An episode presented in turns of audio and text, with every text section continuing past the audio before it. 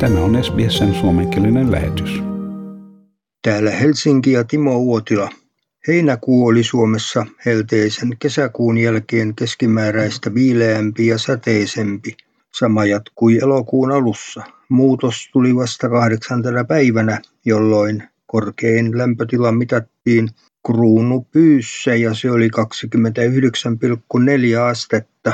Ja myös Valkaneella viikolla on saatu nauttia kesäisistä lämpötiloista. Yölämpötiloihin tulee ensi viikolla syksyn tuntua. Ja maailmanpolitiikkaa.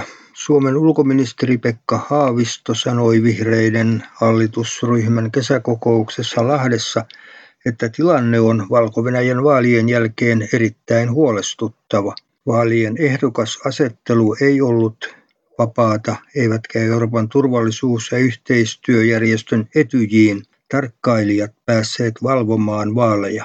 Samoilla linjoilla on presidentti Sauli Niinistö. Ja kuuntelin radiosta maailmanpolitiikan arkipäivää ohjelmaa, jossa haastateltiin amerikkalaista entistä presidentin turvallisuuspoliittista neuvonantajaa Daniel Ellsbergia. Hän kertoi lohduttomia tietoja ydinaseista. Jos noita aseita käytettäisiin Yhdysvaltain ja Venäjän keskinäisessä mittelössä, Suomi kokisi täys tuhon, vaikka pysyttelisi sodan ulkopuolella. Pietarin sukellusveneaseman hävittäminen tuottaisi niin paljon tuhoa.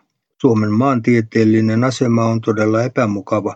On lisäksi levottomuutta herättävää, että nykyisessä suurvaltojen välisessä ilmapiirissä olemassa olevat ydinaseiden käyttöä rajoittavat kansainväliset sopimukset umpeutuvat yksi toisensa perään. Uusia ei niiden tilalle juurikaan saada aikaan. Ja sitten koronaepidemiasta. Uusimmat tiedot koronaviruksesta. Ministeri Pekonen sanoo, että mikään ei estä matkustusrajoitusten nopeaa muuttamista. Terveyden ja hyvinvoinnin laitoksen uskotaan lähiaikoina antavan suosituksen maskien käytöstä. Millaisia maskeja on olemassa ja miten niitä käytetään oikein. Ja sitten varmistetut tartunnat. 7600 noin ja osastohoidossa on neljä henkeä, tehohoidossa yksi ja kuolemantapauksia on 333. Ja sosiaali- ja terveysministeri Aino-Kaisa Pekonen vasemmistoliitosta sanoo, että mikään ei estä muuttamasta matkustusrajoituksia nopeastikin. Etätyöhön on hyvä pyrkiä myös ilman suositusta. Ja sisäministeri Ohisalo vihreistä sanoo, että ulkomailta saapuvien koronatestaus voitaisiin tehdä pakolliseksi. Ja Turun Sanomien tietojen mukaan lauantai-iltana Pohjois-Makedonian Skopiesta Turkuun saapuneilla lennolla oli paljon matkustajia, joilla todettiin koronavirustartunta. Matkustajat testattiin Turun kaupungin ja sairaanhoitopiirin yhteisessä terveyspisteessä lentoasemalla. Lennolla oli yhteensä 157 matkustajaa ja on yksi valtio, jossa koronatartuntoja on nolla kappaletta ja se valtio on siellä Tyynellä merellä ja sen nimi on Uusi-Seelanti. Ja suomalaisista 70 prosenttia ottaisi koronarokotteen. Moni muistaa tosin vielä sika-influenssa piikin jälkimainingit. Ja koulut alkavat tällä viikolla, mutta lasten koronatapauksista ei vieläkään tiedetä paljoa. Lapsilla myös vatsavaivat kielivät tartunnasta. Ja koronan aiheuttamien hoitojonojen purkamiseen voi mennä jopa kaksi vuotta. Hoitojonojen purkaminen on jo aloitettu, mutta sairaanhoitopiireissä on pulaa henkilökunnasta. Ja koronakevät heijastelee puolueiden valmistautumiseen ensi kevään kuntavaaleihin. Torikohtaamisia ja yleisötapahtumia on voitu järjestää tavallista vähemmän ja vaihtoehtoisia tapoja ihmisten lähestymiseen on täytynyt etsiä. Ehdokkaita on kuitenkin löydettävä. Kuntavaaleissa ehdokasmäärillä on suuri vaikutus puolueen menestykseen. Perussuomalaiset etsivät ehdokkaita laajalla TV-mainoskampanjalla. Puolue tavoittelee valtuutettujen määrän merkittävää lisäystä ensi kevään kuntavaaleissa.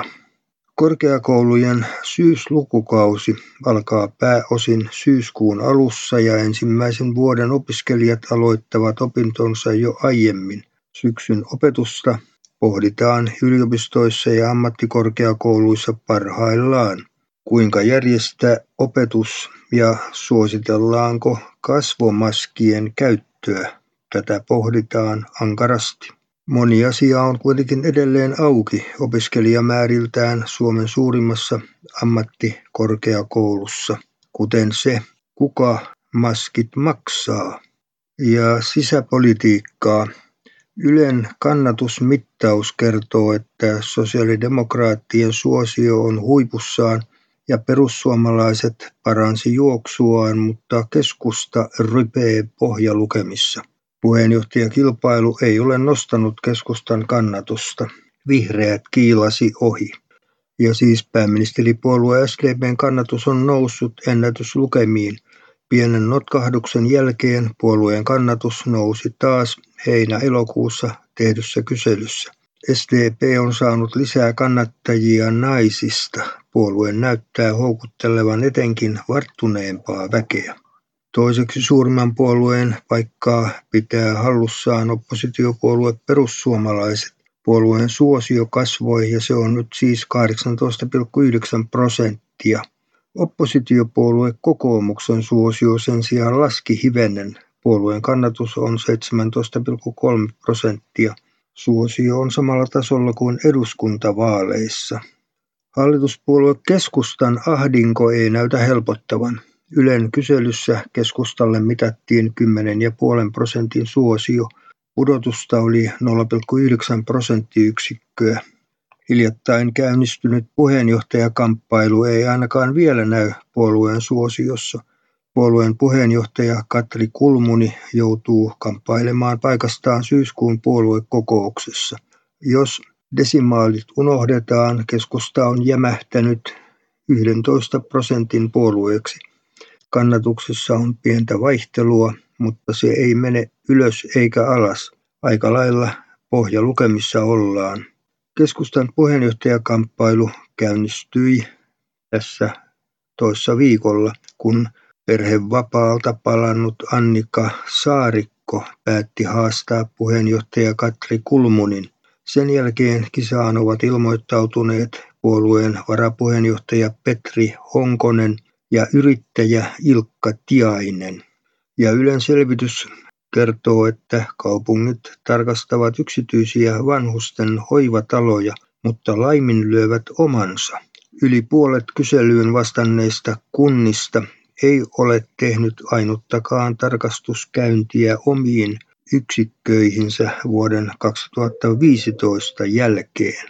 Ja pääministeri Sanna Marin on mennyt naimisiin pitkäaikaisen puolisonsa Markus Räikkösen kanssa. Marin kertoi asiasta omalla Instagram-tilillään. SDP onnitteli tuoretta avioparia Twitterissä.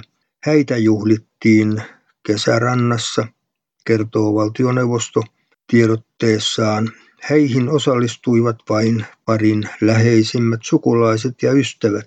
Marin ja Räikkönen tapasivat 18-vuotiaina Tampereella ja ovat olleet yhdessä 16 vuotta.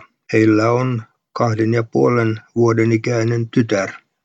Ja taloutta. Teollisuuden uudet tilaukset ovat lähes 12 prosenttia viime vuoden jäljessä. Toukokuussa tilaukset romahtivat vuoden takaisesta yli 28 prosenttia – Tilastokeskus huomauttaa, että suuret vaihtelut kuukausien kesken ovat mahdollisia. Ja yli 50 000 euron vuosittaisia omaisuustuloja nostavat ulkomaille muuttavat suomalaiset suuntaavat muita lähtiöitä useammin tiettyihin maihin. Asiaa selvittäneen kansalaisjärjestö Finwatchin Raportin mukaan näitä maita ovat esimerkiksi Portugali, Sveitsi, Luxemburg ja Singapore. Selvitys perustuu Tilastokeskuksen aineistoihin vuosilta 2014-2018. Paljon omaisuustuloja saaneet muuttavat näihin neljään maahan kolme kymmenen kertaa muita maita todennäköisemmin. Varakkaat suosivat selvityksen perusteella muita useammin maita, joissa sijoitusten myyntivoittoja ei veroteta lainkaan tai jotka houkuttelevat varakkaita maahanmuuttajia erilaisten verotusta huojentavien ohjelmien avulla. Finwatch kritisoi sitä, että lainsäädäntötoimiin ei ole ryhdytty.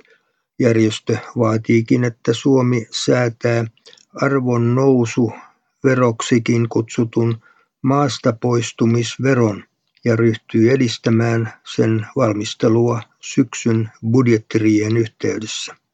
Ja koronan aiheuttama kysyntäkuoppa pudotti teräsyhtiö Outokummun liiketuloksen tappiolliseksi.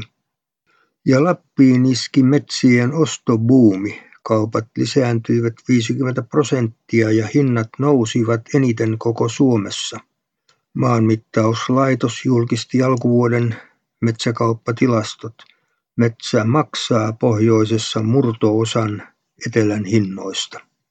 Ja postille alkuvuosi on ollut kaksijakoinen. Kirjepostin määrä väheni ennätysmäistä vauhtia. Samalla paketteja kuljetettiin entistä enemmän. Pakettien määrän kasvusta huolimatta postin tulos huhti-kesäkuussa heikkeni. Toimitusjohtaja Turkka Kuusisto listaa monia syitä kirjeiden vähenemisen yhä kiihtyneelle tahdille. Monta vuotta jatkunut viestinnän sähköistyminen on aiheuttanut vahvan laskukäyrän. Viime vuoden lopun postilakko kiihdytti tätä laskua ja koronapandemia vaikutti kirjeiden määrään vielä hyvin negatiivisesti. Kun jaettavan määrä jatkuvasti vähenee, posti joutuu miettimään jakelun toimintamalleja. Me Australian ystävät tunnemme todella postin vaikeudet. Kirjeet ja lehdet viipyvät lentomatkalla useita kuukausia. Tykkää, jaa ja ota kantaa. Seuraa SBSn suomenkielistä ohjelmaa Facebookissa.